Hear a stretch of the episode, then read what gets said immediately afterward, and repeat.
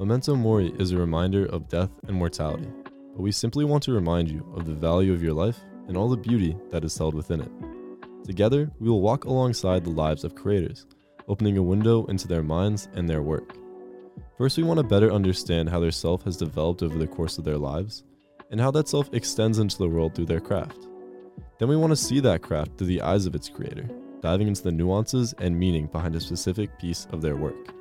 I'm Ben Ballman, and this is their memento.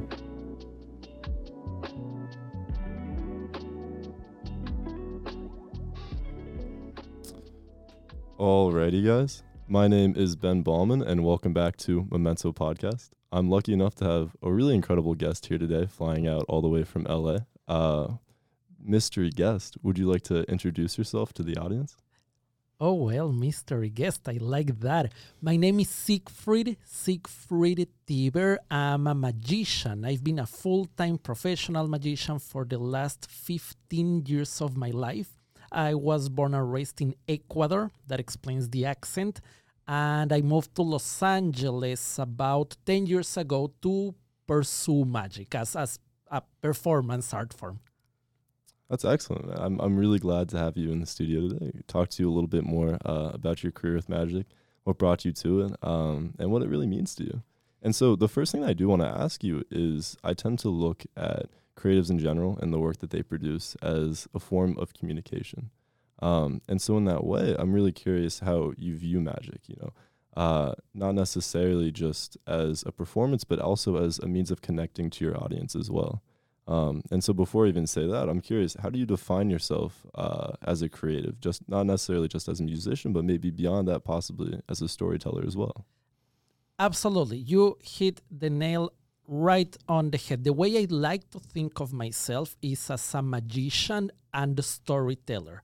For me, I when I perform in front of an audience, when I create magic, when I rehearse, when I script my performances, I keep an eye on the magic slash surprise slash astonishment aspect of it, a performance that hopefully surprises and delights people. And on the other hand, I also think of the storytelling aspect to it. It doesn't necessarily, for me, it doesn't necessarily mean a traditional story with a beginning, middle, uh, and end.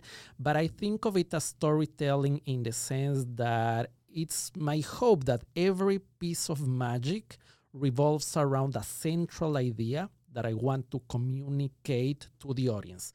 For me, each piece has an idea at the core of it. It's not the visuals of here's a cool magic trick, ta-da. The cool magic trick is an important aspect to it because if people come see me expecting a performance of magic, you have to deliver that, of course. But to me, the storytelling is also an important aspect, uh, uh, uh, roughly 50 50 in my mind, in the way I approach my magic. Yeah, absolutely. I think that really comes across in the performance that I was lucky enough to see of you when you visited Nashville, um, but also a lot of the work that I've seen of yours online. Um, I feel like there's this kind of conception about magic where there's this sleight of hand where you're distracting the audience with one hand while you're kind of doing the trick with the other hand. But with a lot of your performances, it, you kind of flip that on its head a little bit when you have the audience uh, captivated almost by this monologue where you're just exploring these different concepts um, that you mentioned earlier in this narrative form of you know luck and chaos and chance um, but you're also at the same time performing this magic trick. And so you have that really interesting duality. Um, I'd love you to talk a little bit more about how you try to explore these different narrative concepts like luck and chaos and chance within the performances that you have that those subjects, chance, chaos, luck, the role chance plays in our our lives, that has been one of my main obsessions for the last 10 years of my life. Right, right. And that's something I've been exploring on the stage in front of an audience for the last uh, four, five years. And the way I try to approach it is there are two ways to approach it. Hmm. As a magician, specifically, you can have a cool trick. There is this cool trick. For the sake of argument, I can transform the Ace of Spades into the Queen of Hearts. that sounds nifty. now, what is the story I can tell using that? On the other hand, another starting point is there is this idea that I want to tell and that I want to explore on a stage in front of an audience. What magic trick would be a good fit for that? The way I try to approach my work lately, as for the last five years or so, is starting with the idea and then try to find the magic trick that complements that. For example, one of the performance pieces you saw when I was here a few months ago was the coin toss trick. Yeah. I invite every member of the audience to play a coin toss contest. I ask everybody to stand up and everybody think either heads or tails. We flip a coin and people are eliminated progressively until only one person remains standing and there's a surprising revelation to that. And as we are doing the trick that, that there's the fact that the subject that we are exploring is that statistically speaking but, but by mere chance uh, if people are making chance decisions there will always be someone in the room who guesses correctly one after the other after the other. Hmm, yeah. If you think about it, uh, for example, the performance we did here at the Vanderbilt, Vanderbilt University, I think we had about 120 people in the room. Mm. So it might have taken us eight to nine coin tosses to narrow it down to one person. If you think about it, someone in that room guessed the outcome of a coin toss nine times in a row. That's amazing. If, if, you take and look into that in isolation, that's crazy. That's insane. Uh, one of the um, lines I mentioned is after this person has guessed over and over and over, I tell people, as far as, as far as I'm concerned, this person has never lost a coin toss in their entire lives. I think all that can be quite interesting. Um, the a coin toss is the quintessential representations of chance. We all dream of being able to beat the odds, of guessing yeah. the outcome of a coin toss. Then again, one coin toss, 50 50, one in two. But when you take it further, further, further, nine coin tosses in a row, being able to guess that that is wish fulfillment at its purest. So that is I think an interesting idea to be able to explore in performance for me, that piece developed with this obsession. What if somebody would guess the outcome of a coin toss over and over and over and over? And that idea was on my notebook for maybe three, four years until I found a magic trick that would complement that and oh, would allow me to explore that on the stage. That's so cool. Uh, my favorite author in the whole world is Neil Gaiman. He yeah. wrote, among others, um, American Gods, who was turned into a TV series. Um, eh, eh, eh, the Sandman, which is now a Netflix series mm, as well. Yeah. He would say that as an author, as an author of fiction, at some point in his life, he realized that you don't ever learn how to write a book you only learn how to write the book that you are currently writing. You are done with that book, and then you have to start with a blank page. Another analogy he has pointed out, he, he has said that sometimes the writing process feels like having to drive from Los Angeles to New York in thick fog. You can only see a few feet ahead of you. You know where you're heading, but you are making the way as you go along. Mm. That feels very true to me. Sometimes there is this exciting idea I would love to explore on a stage in front of an audience, yeah. but how do I turn that into a theatrical performance rather than me standing monologuing for five minutes? Some other times you have the way, the technical resources to do a magic trick, but you want to find a meaningful presentation, a meaningful story to go around that. So it's sometimes it starts one way, sometimes it starts the other way. If you are lucky, you are going to find a meaningful idea or narrative, and you are going to find a badass trick or illusion to complement that. Absolutely. Interesting, interesting. That also kind of makes me a little bit curious then is you you have this really interesting approach then to magic that I, I, I feel like I might not be as well versed in the magic scene, but I've, have never come across anything like that with this much intention around what is being communicated as well as uh, the performance itself. And so I'm curious, did you come into magic really fixated on this idea of connecting with the audience and communicating with the audience? Or did that approach kind of slowly develop as you honed your magic craft? That approach slowly developed. Hmm.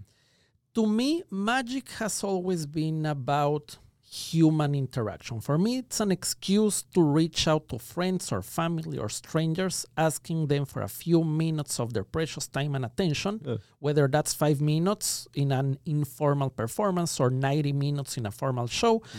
and attempt to create something all of us can share and celebrate together. So that's always been my approach to magic an excuse to get a few minutes of people's time and share something with them. However, the approach of trying to connect every piece of magic with a narrative that evolved over time. Initially, it was, hey, let me show you something cool. Look, here's the ace of spades. I snap my fingers, and here's the queen of hearts. That's a cool trick. Everybody's surprised and amazed, but there's no narrative or idea beyond that Eh, eh, behind that beyond hey let me show you something cool nowadays my approach is to try to communicate an idea that hopefully will stay with people for a little longer Yeah. I love that. It- eh, you're giving them entertainment, but you're also giving them, you know, value and knowledge and something to take away with them and consider in the future. It's incredible. It's incredible. Um, right. So, also kind of in your performances as well, I, I've noticed this really interesting intention and almost awareness and control over the energy that is within the audience. You know, you you predominantly work with smaller audiences, more intimate settings, and you you seem to have this really direct connection with the audience, almost like a maestro kind of conducting uh, the waves of energy that are kind of coming through the audience. And I'm I'm curious as well. There's no way you could have just kind of had this innate skill to do that. I, I have to believe that you've developed that over time. And so I'm curious if that's the case, if you're, if you're not some incredible prodigy, which you obviously are as well. Um, how have you kind of come into that skill? I wish I was an incredible prodigy, but no, it has developed this this way of orchestrating the Mm, performance yeah. and hopefully feel and direct the energy in the room. That is something that has come with hard work and introspection and failing a lot in front of an audience, going back to the drawing board and trying again. Right. I love the analogy of, of a maestro conducting the orchestra. I, I, I think that's essentially what happens. And in the performance arts, we often talk about the energy in the room. And that doesn't mean anything esoter- esoteric at all. Mm. It's the same kind of ener- energy when if you are you know somebody to whom you are close, let's say your best friend or your partner, you walk into the room and you know this person is having a terrible, terrible day and they are extremely upset, you know, no words are necessary. You know, because of this person's demeanor and the energy that that creates in the room, you know that something is going on. Yeah. Well, then again, it's uh, might be a combination of non-verbal communication and reading facial cues and facial expressions, but we all know that is something is happening when I'm on a per, on a stage. When a performer is on a stage, I see the performer's role of uh, as the role a conductor takes. You want to orchestrate all that and take the audience through the journey. You need to be able to orchestrate that. And then again, as mentioned, in my case, that's something that um, has been the result of a conscious effort. It didn't come naturally. It didn't come easily. It was very, very hard at the beginning. But Yeah. a- at this point, I'd like to think I've, I've grown, used, and comfortable with the dynamics of performance and how to drive that energy in the room. Oh, absolutely. And I, I can personally attest as an audience member myself, even in a, a larger audience like that of a, a entirely filled uh, Vanderbilt auditorium, you were still able to really assert a control over the audience and almost kind of like lead them in, in the way of a conductor. I think that is a really good way to compare it. Um, and so, kind of in that same vein of a maestro, I'm curious, are you familiar with the maestro himself? The maestro in magic? Yes, sir. oh, yes, sir. of course. We're talking about Juan Tamariz. Yeah, yeah, yeah. There is this almost legendary Spanish magician. If you ask 10 magicians, 10 knowledgeable, uh, uh, devoted magicians. Who is your favorite magician out there? Nine out of 10 might tell you Juan Tamariz, Spanish performer. He is the best of us. He's in his 70s. Luckily for us, he's still active. He's still in good health. He's still performing. He's somebody who has been very, very influential in the art of magic. This is not exaggerating. Anybody performing magic nowadays, in this day and age, has been influenced in one way or another by Juan Tamariz. This would be like saying that if you're a musician anywhere in the world, no matter your genre, you have been influenced by Beethoven because because his presence in music is so rich and goes back so deep. The same with Juan Tamariz, maestro. The, man himself, the man himself, put Spain on the map as the, the magic capital of the world. Um, and so, what I'm actually really curious to ask you in context to him uh, is his sort of philosophy around magic. You know, I know he he writes a lot of books, and a lot of his books, to my knowledge, aren't actually even on like specific tricks or anything like that, but around his ideas and philosophy of magic and kind of like as looping back uh, to the psychology of deception as well and how he approaches that. I'm curious if you took any inspiration from those ideas into your own craft. Absolutely, yes. Those uh, Juan Tamariz has published three books on the theory of magic, mm. so to speak, where he teaches you a few tricks and techniques, but only as a way to illustrate greater points and ideas. So these three books are mainly on the theory of magic, on the psychology of deception, and then again, if you're a magician performing anywhere in the world, you have been, whether you know it or not, whether you know it or not, you have been inspired by that. I have taken a lot of, of my my work is heavily heavily influenced by that. My I, I would think that my style my performance style and his are somewhat familiar because i'm latino i talk with my hands a lot i gesticulate i get a little loud high energy. Uh, that is juan tamariz. I i taken a lot from that naturally, organically, because that's who he is as a person. That is who I am yeah. as a person. But besides similarities in performance styles, his writings on theory and psychology have been very, very influential since the very beginning, for me, since the very beginning and still to this day. That's incredible. It, it's so interesting to me that that idea of kind of going to the foundations and the fundamentals of what magic can be, and giving people the tools to kind of build up from there in their own respective directions and express themselves through magic, through that kind of toolkit. It's so yeah. interesting to me. Um, and so moving forward a little bit, I'm curious um, about your relationship with Andres Castro as well. You seem to have talked a little bit about the impact that this individual has left on you and in your kind of feelings towards magic. So I'd love you to talk a little bit about that. Yes, Andres Castro, the ma- uh, the Magnalucius the magician, he mm-hmm. was the person who became my first mentor. Mm. As mentioned, I, I was born and raised in Ecuador. I got interested in magic, and just a few months after I got interested in magic, and after my first performance, I had the extreme good fortune of meeting this person, Andres Castro. Ecuador is a tiny country where, still to this day, the magic community is practically non existent, I had the extreme good fortune of meeting this person who was very knowledgeable and he also was very generous. He was always willing to share his ideas.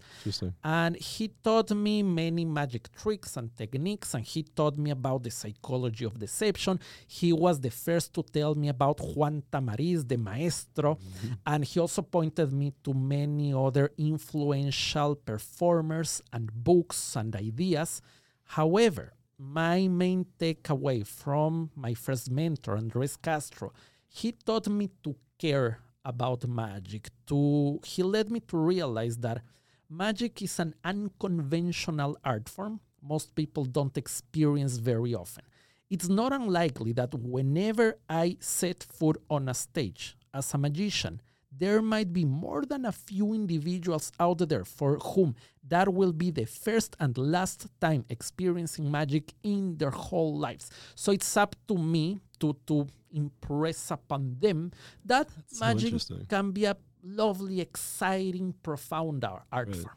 Kind of bring them into it a little bit more. Absolutely. We magicians ramble a lot about the fact that some people claim that they don't like magic. If you ask 10 people out in the street, maybe one or two might tell you, eh, no, I don't really like magic. Maybe they haven't seen magic in their whole lives, but their conception somehow is that they don't like magic. To me, that is as outrageous as to say that, no, I don't like music. What? Maybe you haven't stumbled upon the upon the kind of music that you like, but it's out there. Whether it's rock and roll, whether it's pop, whether it's classical, whether it's jazz, there is something that will definitely appeal to your heart. I think it's the same with magic. You might not like one style or another, or you might not like one performer or another. Maybe your first and only experience of magic was with somebody who did a poor job or that maybe Yeah. did rubbed you the wrong way but chances are that there's a style of magic or there's a particular performer that you will absolutely love It's core to the human experience. You can't not enjoy that. Um, and so I'm curious then, you you seem to kind of take on this burden of understanding that magic isn't necessarily widespread in uh, like modern culture right now. And so you understand that the people that you're performing for, you have to leave that positive impression. You take on that pressure to do so um, because it very well might be their last time or their only time experiencing magic. So I'm curious then, how else uh, do you approach magic kind of in context to other pop cultural phenoms, kind of like music as well, and painting and these other forms of expression that might be a little bit more widespread? Oof, that's a good question. I like that. I- think magic has a very unique position within the performance arts. I try and experience as much art and, and I I try to read as much as I can. I try to experience as much live performance as I can. Someone pointed mentioned this a few years ago and it had a deep impact on me. Of course, as a magician, it, it, it's I wish people would go out and see magic as often as they can. I wish people would be a little more aware of magic. They would see magic a little more often. However, uh, someone, Joshua Jay, a very knowledgeable magician from New York, he pointed out the fact that maybe part of the reason why magic is still so special is that people don't experience it very often, which has pros and cons. You can, I personally listen to music five, six hours every day. Well, I'm in the shower, when, when I'm exercising, there's constantly music on the background. I watch five to 10 movies every week. Hmm. I try to read at least a book every week. So I, I try to experience as much as I can. Most people have a standard and have seen a lot of movies, a lot of stage plays, they've listened to a lot of music. Then again, most people haven't experienced much magic. I think it would be different if if you were to go see a different magic show every day. Maybe because of the very nature of magic. Maybe you need to sit a little more, more, more, uh, uh, more um, interspace. Maybe Yeah, yeah, yeah. once or twice a month might be nice but still I, Yeah. I would wish people would experience more magic more often so it would be a little more present in the zeitgeist and in people's consciousness Yeah, absolutely. Um, kind of gives it that more value to have it intersparingly, but absolutely, I agree. It would be incredible to have it be almost like a cultural norm, kind of. I like how you said in the zeitgeist. Absolutely. Also, I like to say, like, I I can really tell the impact of you consuming all these different forms of the arts. You know, music. Um, and literature and all these different aspects and how it plays into your performances. It, it really does show. Um, and so just before the break, I do want to break into a little bit more of your history and how you're going from Ecuador as a trained engineer to magic to LA and becoming a trained actor and kind of seeing how all these different influences coalesce into these performances that you have today. so in a nutshell i was born and raised in ecuador when i was 18 i enrolled at university for mechanical engineering a few months after that for whatever reason someone lent me a book on card tricks hmm. i learned the first magic trick from there. I did it for my family. They freaked out. I freaked out at their freaking out. then again, for me, that led me to realize that magic is a really powerful vehicle for human interaction. I was 19 at the time. Fast forward five years into the future, I graduated from mechanical engineering. I told my parents I wanted to do card tricks for a living. I loved every second of mechanical engineering, but magic seemed more appealing at the time. Yeah. I did magic full time for two years in Ecuador. Then I moved to Los Angeles to study acting, but I never aspired to be an actor. I- wasn't interested in acting in and of itself.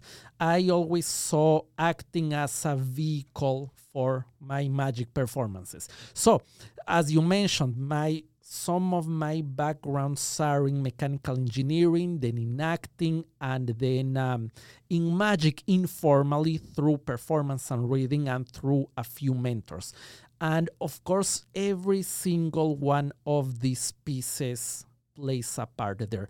There was an influential figure in the art of magic. His name was Dai Vernon. We magicians would say that music had Beethoven, physics had Einstein, we magicians had Dai Vernon. Mm-hmm. He lived until an advanced age and he was still performing late in life when he would introduce himself by saying good evening everybody. My name is Dai Vernon. I'm 78 years of age. I've been studying magic for the last 72 I wasted incredible. the first 6 years of my life.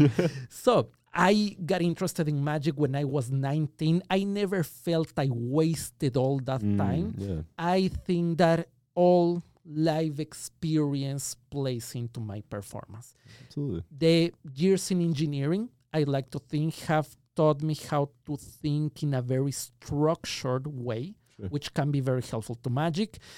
My training in acting has taught me how to move and talk um, on a stage, something that was very, very valuable for me from having training as an actor was to learn how to work from a script, how to say more or less the same words every single night and hopefully make them sound very fresh. With the difference that in magic, the kind of magic I do is very interactive. So my part of the conversation, of course, is scripted, but I never know how the audience will react. So, of course, I have to be on the tip of my toes and, and very present in order to react to Yeah, people. throw some improv in there. I got you. Yes, absolutely. Yeah, um, that's really interesting. And so then I'm curious. You've spent two years in Ecuador performing magic, and then moved to LA um, and pursued that full time. How did these two different magic communities compare to each other, um, and like the support that you received, and, and trying to make a name for yourself within that space? vastly different. Uh, as mentioned, Ecuador is a tiny country. The magic community still to this day is practically non-existent. There's only a few, a small handful of full-time professional magicians back home in Ecuador.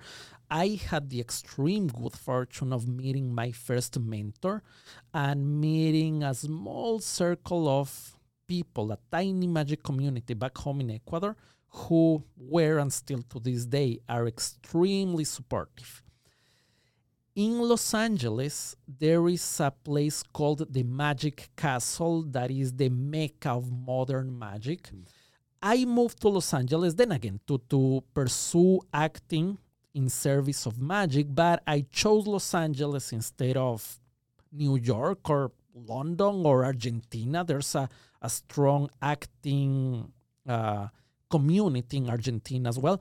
Point being, I chose Los Angeles because of this place, the Magic Castle. If you are an actor anywhere in the world, and if you want to be on a stage, you go to New York. If you want to be behind a camera, TV or or, or film, you go to Los Angeles. If you want to be a magician, you go to Los Angeles because of the Magic Castle. Interesting. So there's a big community there.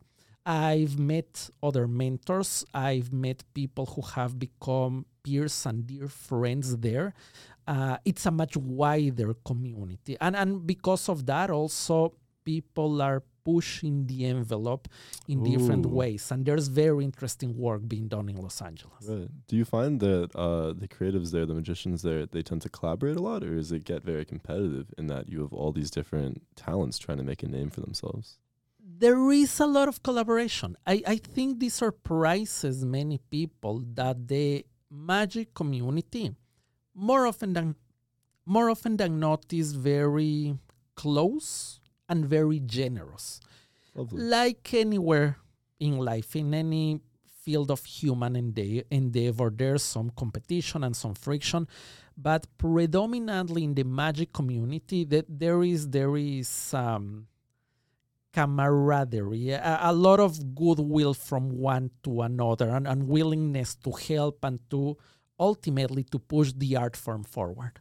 Man, that's incredible. Um, and I think that's a really good note to end on for this first bit. It's been really lovely getting to know you a little bit better. Um, and I'm excited to talk a little bit more about your performance in the next part. Looking forward to it. Hey everyone, thank you so much for listening to Memento Podcast. I want to take a quick moment to thank Vandy Radio for sponsoring this podcast. Vandy Radio, the soundtrack of campus life. You can listen to Vandy Radio music 24 7 on the Vandy Radio website or by downloading the Vandy Radio app. You can also look up our host showtimes to tune into specific shows for creative, curated content. I'd also like to thank Vanderbilt Video Productions for supporting Memento Podcast. Find VVP content on Vanderbilt Video Productions YouTube channel or learn more on their website. Okay, back to Memento.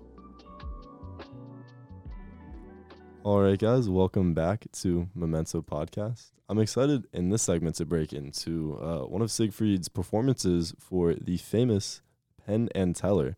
Uh, it's actually his second one. His first one swept them away, completely fooled them. Has the trophy sitting in his house, I expect. Um, but in this in this part, I really want to break into that second one uh, and kind of also talk a little bit about how you're exploring um, that narrative aspect. I, I really feel like in the second one, you you do kind of focus on that narrative and, and build up the performance over time. Um, but yeah, to start, I, I'd love you to talk about uh, the progression of your work and how it led to this performance, because I, I know you started off more so uh, in these close-up, intimate settings with magic, and then you were you were kind of shocked when COVID hit, and now you have to transition online and really adjust your craft. So I'm curious how you were able to do that. Uh, boy, it was hard. It was hard. I'm sure. As as you mentioned, I started doing close-up magic for uh, smaller groups of people. Close-up magic is a good fit for five to maybe 20 people tops. A few years ago, about five, six years ago, I transitioned into what we magicians call stand up magic or platform magic that lends itself for larger audiences, up to maybe 200 people. That is the perf- kind of performance I did here at Vander- Vanderbilt a few months ago. I, which then again, I think we had maybe 120 people Yeah. in the audience.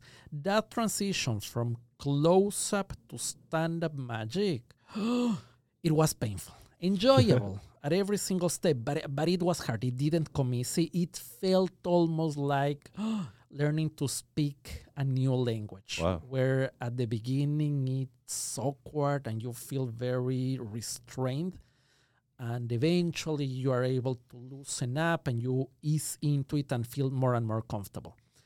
The same thing happened when COVID happened, the world went, went mad, lockdown orders were uh, uh, announced. A few months after, just maybe two, three months after lockdown happened, I started doing virtual performances on video chat on Zoom. And that again felt like, oh, having to start all over again.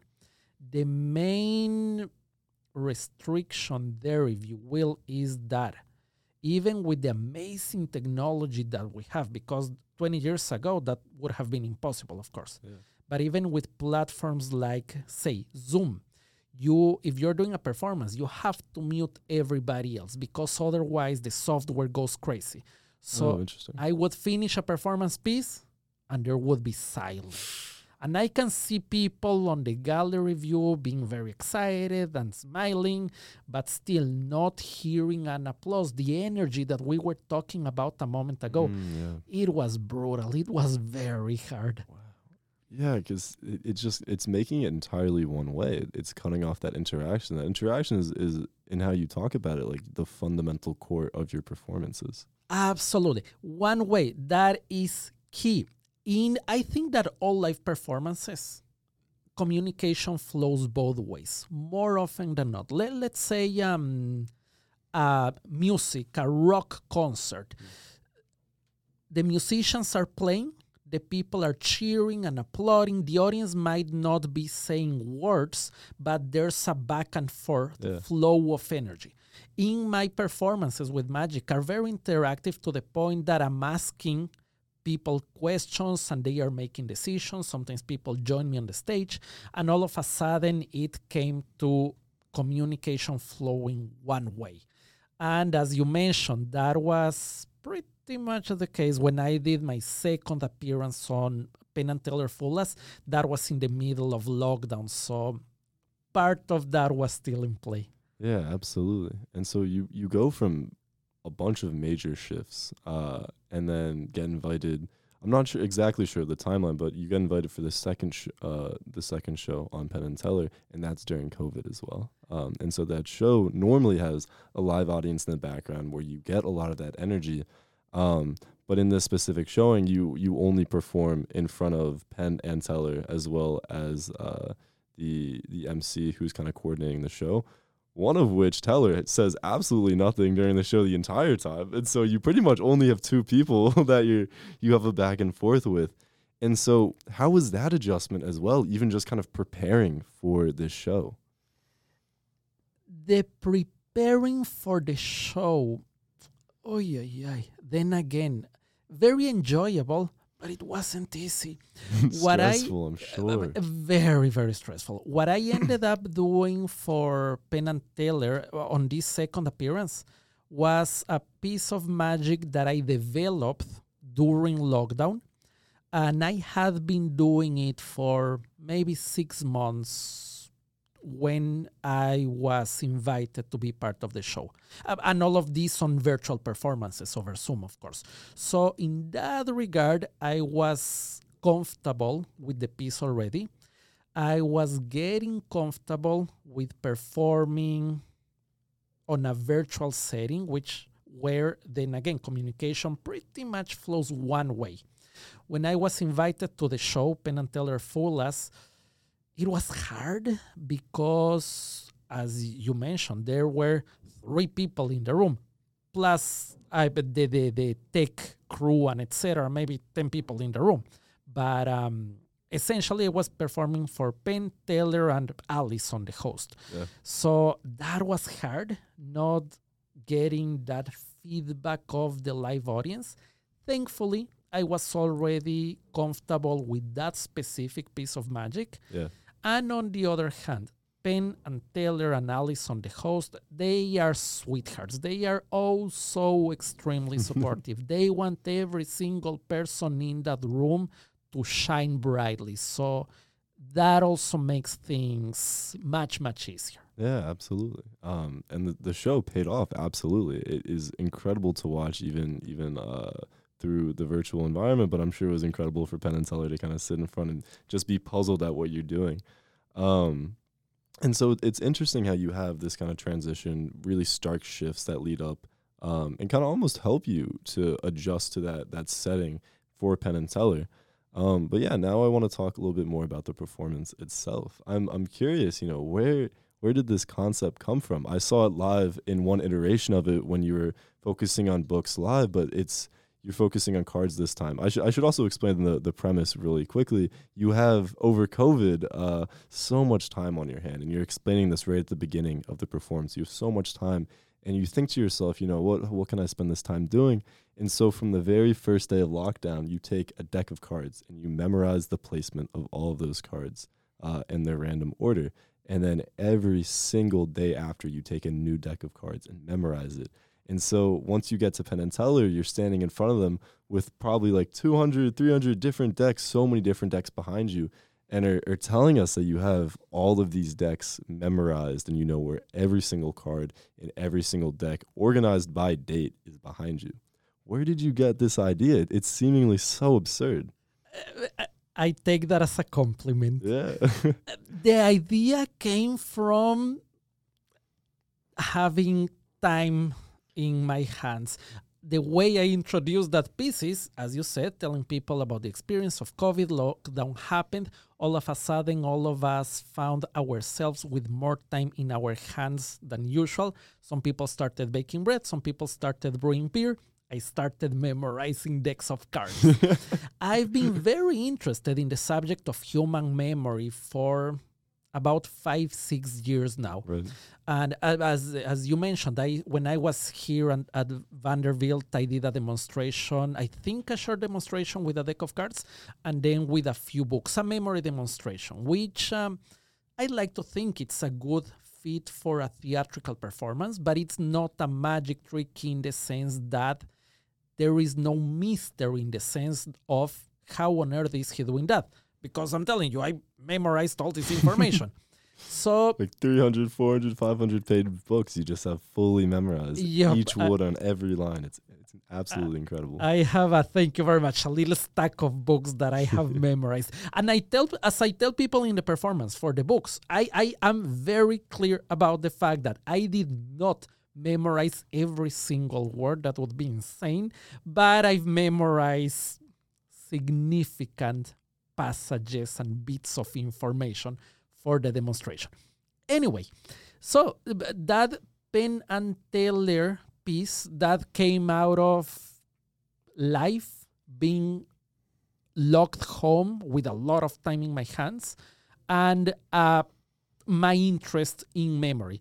And of course, it took a little while to find a way to make this play as a performance piece. In, in instead of just telling you hey i am interested in memory and we have a lot of time in our hands how to build that into a theatrical performance. As, as we were talking about um, earlier a few minutes ago how to turn an idea or a narrative that you want to explore in front of an audience into a performance piece. So all of us having a lot of time in our hands was something we could and still to this day can relate based on that experience. And that led me to try to search for ways to explore that idea in front of an audience. The way I see it, as mentioned, I've always seen magic as an excuse for human interaction. And doing this trick gives me an excuse to talk about this idea that I find so fascinating how memory works and also how memory helps us keep track of the passage of time. Interesting, interesting. Right. So yeah, you you take this first bit. I kind of break up the performance into a couple different sections, and you so you take that first bit to explain almost as you just did um, not obviously nearly as in depth um, as I have the privilege to hear, um, but you kind of explain, you lay down the concept for what this is. You know, you have all these decks of cards, and you know where somehow you know where every single card is in every single one. Um, and so the audience is is going like, what, what what's going on? How how can he actually do that? And so you ask Alyson, then you say, um, pick a random card, pick a pick a random card as you're holding a deck, um, and you're able to, or maybe maybe you grab it. I think you you actually grab a deck because you're able to pick a deck of cards and then pull off the top card being the Ace of Hearts, which she said it's the very top one. Um, and then you go the date after this is where the Ace of Hearts is, and the date after this is where the Ace of Hearts is. And so you're giving a little bit of validity to this statement that you just laid out before. And I'm dumbfounded personally. I'm like I'm I'm blown away by that. Um, and then you kind of continue that direction. You know, you lay down the claim, you build on that narrative with that first instance, and then you ask Alyson to pick a random day as well.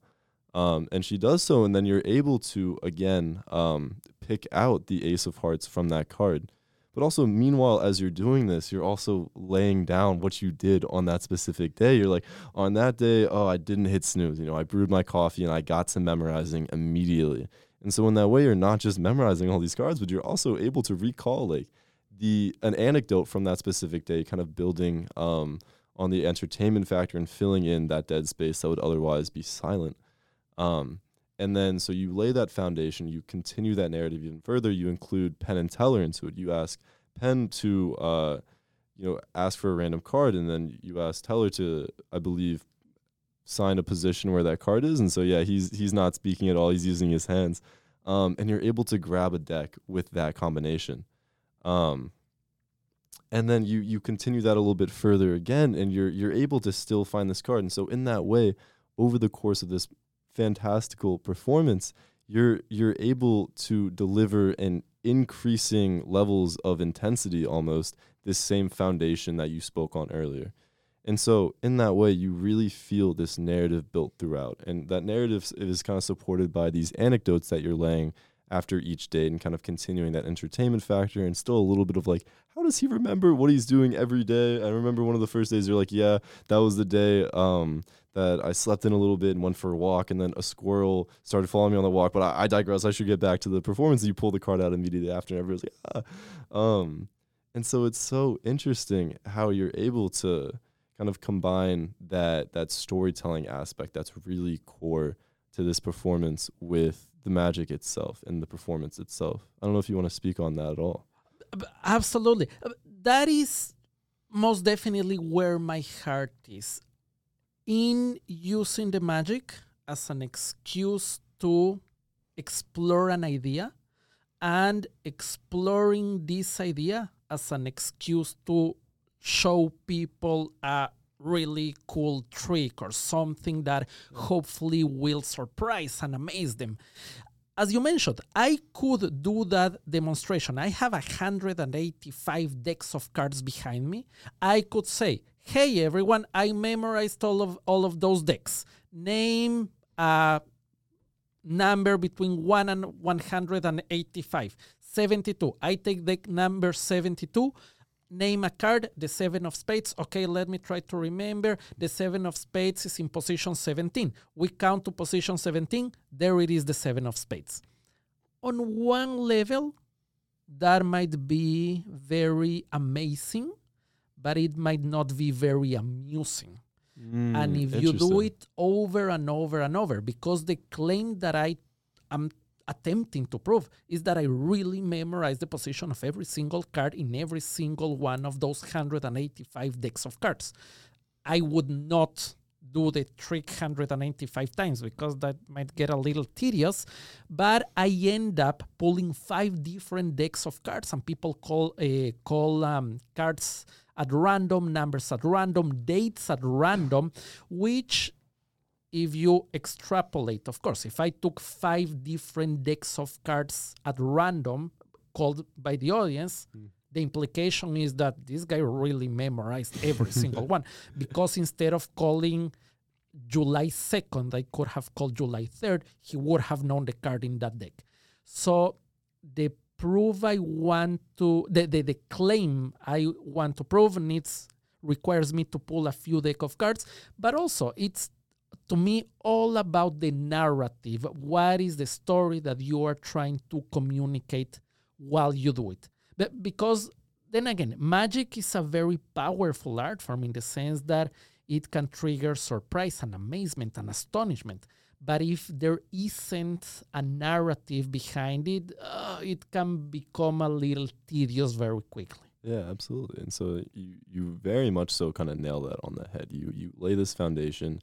Kind of at the tier one, um, and you really build up towards almost this like climax where um, you're kind of like, oh, this this we might be pushing the bar a little bit, but I think we should try it. Um, you're kind of bringing the audience in to see if it'll work. You're putting that suspense on it, and then allowing for that like exciting release right at the end when when the card turns out to be exactly what uh, you had said it would be, which is incredible. You know, you you are working along that narrative line for sure. Yeah. Say, but one of the, as you mentioned, one of the for the last piece, uh, for the last part of this, the idea is that I ask someone to name a card and I ask someone to name a number between 1 and 52. And let's say that uh, the number is 17 and the, the card is the ace of hearts. Mm and I tried to search in my memory, okay, was there a day in which that card was at that exact position? And of course, there always isn't one.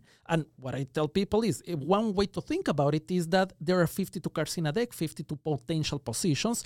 That would be uh, that would be 52 times 52 over 2,700 decks of cards that we would need to yeah. cover every possible permutation. That would have been over seven years of lockdown.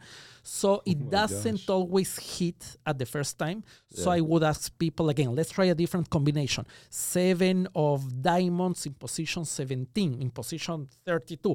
Okay, I think that's there somewhere. And the idea that, that I, I, I'm trying to communicate, one of those and, and the words that I say is okay, let's try one more time when I propose this far-fetched idea of random card, random number. Let's see if there's a match. Let's try. This might not work, but we might as well try. Better oh, to try and fail than than live wondering what would have ever happened if we tried, right? Right, yeah. My hope is that people walk out of that room thinking, wow, that guy has a crazy memory my hope is also that people go out of that room thinking, wow, by remembering decks of playing cards, he has been able to keep track of the passage of time. That's interesting. My hope is also that people walk out of the room thinking, that's very interesting what he said. I think there's some truth to that. Better to try and fail than to live wondering what would have happened. Yeah, maybe it's worth taking some risks. So, my hope is that people walk out of there with something that will stay with them, hopefully, other than, wow, that was very cool what's for dinner what's next. Yeah. hopefully some of these ideas will resonate and linger in there for a while. Yeah i was just about to say like activate some resonation in the audience members kind of bring these ideas and, and keep them present in their minds. I remember you you had a, a similar approach. You said very similar things in the live performance um, that i was able to see and kind of spread it across those three different main acts. Um, and you're also able to include that a lot with kind of different quotes. I remember you brought up Ray Bradbury a lot and mentioned him a lot in the performances that I got to see and really kind of hammered home these different morals that you're trying to imbue upon people in the performance, which is really incredible to see. Something I, uh, this is one of my favorites. I often quote um, Steve Martin when mm. I talk about memory. And then again, I got interested in, in, in memory about five, six years ago. I always thought I was stuck with a bad memory. I always thought you either have a good memory or a bad memory. That's it. A few years ago, I discovered that there are certain techniques that you can use to train memory and that, like a muscle, memory can be exercised. Mm. As Steve Martin observed, thankfully, perseverance is a great substitute for talent. yeah. And then again, my hope is that also people also walk out of that room with that little piece of information of the on the back of their minds. Oh yeah, maybe if this guy can do it, maybe I can do it as well. Yeah, I was I was thinking the same thing. I'm terrible with names, and I, like I've I've made a note to kind of like use some practicing techniques to nail down names a little bit better because I'm just such an airhead sometimes with that. Um, but yeah, no, I I really I, I see that uh, communication going on with the audience, and I also see that represented in kind of your almost like trademark uh, stage presence. I don't I don't want to say persona because you're you're not altogether different. It's not like you're you're putting on a cloak when you go on stage and you're a different person, but you do have such an incredible and like almost gravitational and magnetic stage presence and how you conduct yourself on stage. And that was really clear in this as well. You know, you're you're filling what would otherwise be these blank spaces with these anecdotes and you're you're making these kind of like humorous um, additions to the story that's going on, making it more amusing as well as awe-inspiring. And I, I really appreciate that. Uh, I, I I would say kind of like application of the theatrics that you probably got from that actor training into the set that I saw uh, on Penn and Teller. So that was incredible to see. And I also want to say there is this this air of mutual surprise that you were able to imbue on the set. You know, after each of the major um, reveals of the cards on this Penn and Teller performance, you kind of looked just as shocked as I was. And I think that's that's a really interesting addition to make because you could go the route of like, oh yeah, I'm a very self confident magician, like I know these tricks are coming through, but it almost makes it more uh, engaging to see that you're looking as surprised as I am, and we're both kind of in this together to see if it works. Um, just in how you said, you know, I don't know if this will work out on that last trick, um, but you still think that we should try it. And so I'm not 100% confident it'll work out. I'm on the edge of my seat. I want to see if it'll work out. I think that's a really incredible and intentional addition to the performances that I've seen. Uh, yes, uh, I'm glad you mentioned that.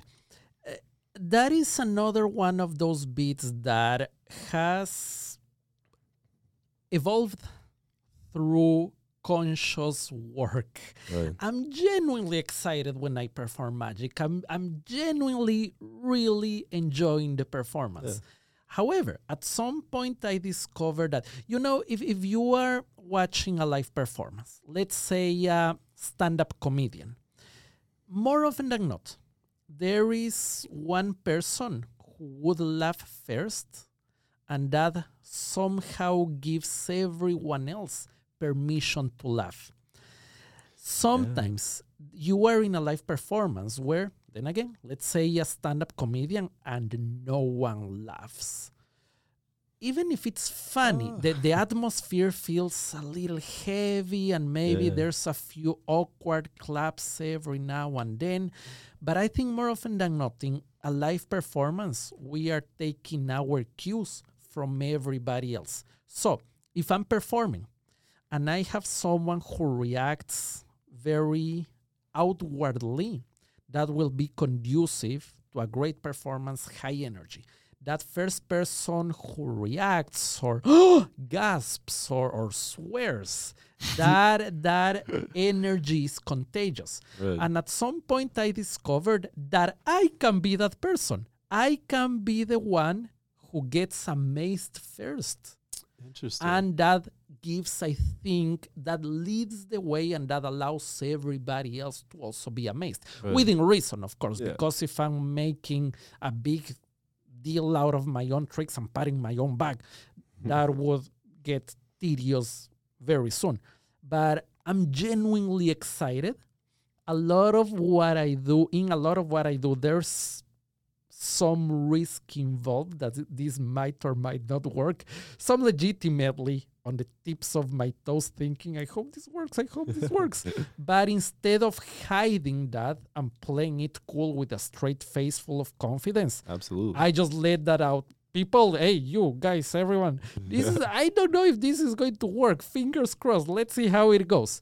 And I think that also lets people lower their defenses I get excited because it works.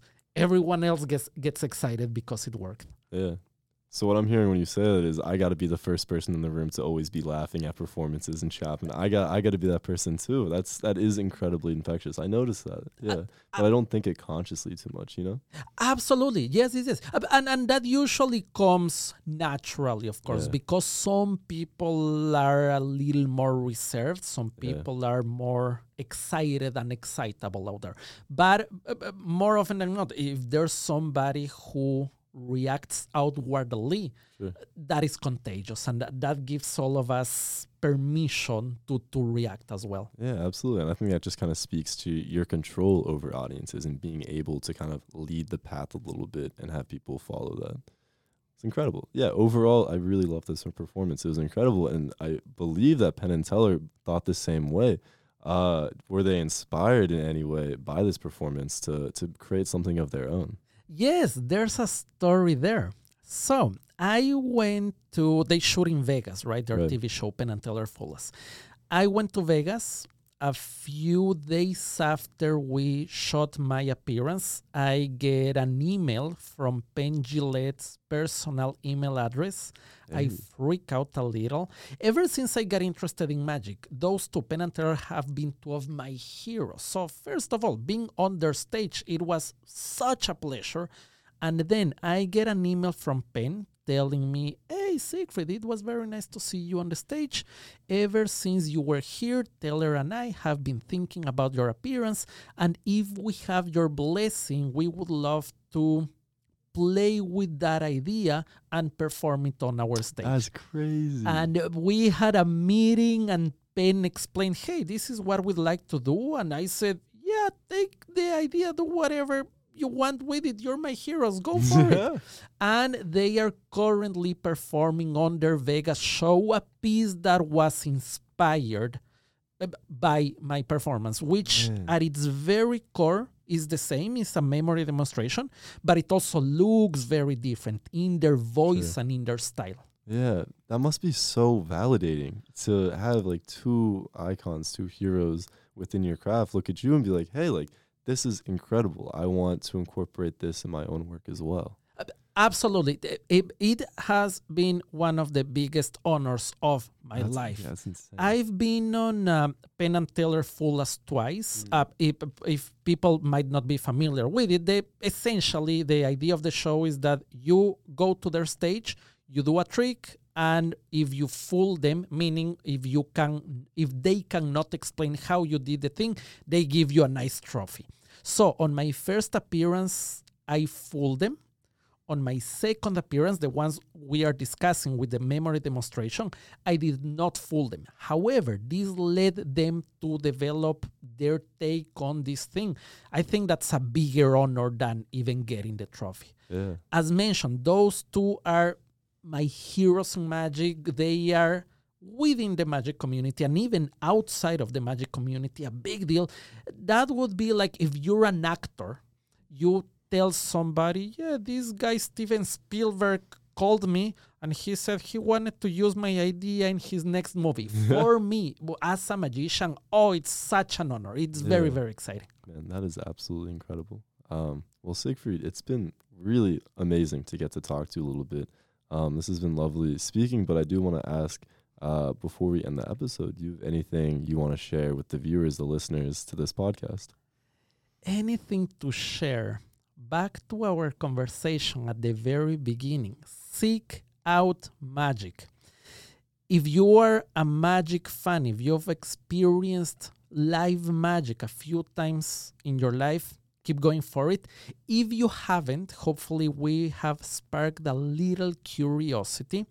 I've always believed that magic is an art form that is very easy to fall in love with it's very likely that if you see a magician performing live, you will find it interesting if this person has done their due diligence and they have practiced uh, um, and, and rehearsed diligently. If it's a polished professional performance, chances are that you will like and enjoy magic very much, and hopefully you will seek it out. As mentioned, many people have a standard and a specific taste for music and film and literature. My hope would be that more people watch more magic so they can start picking on the nuances and differences and hopefully even develop a taste for magic as people have a taste for different art forms. Absolutely. And how can my my listeners, you know, access a little bit more of your work? Is there a website or a social media handle that you can put out? Yes, please. Website siegfriedtieber.com. My name is a handful, but I bet it will be on the name of the episode or somewhere in there. siegfriedtieber.com. And I'm most active on Instagram and Facebook. On both of those at Siegfried Tieber. Amazing. Well, Siegfried, it's been an absolute pleasure to have you out here in Nashville. Um, you have a great rest of your day. Um, and thank you all for listening to Memento Podcast.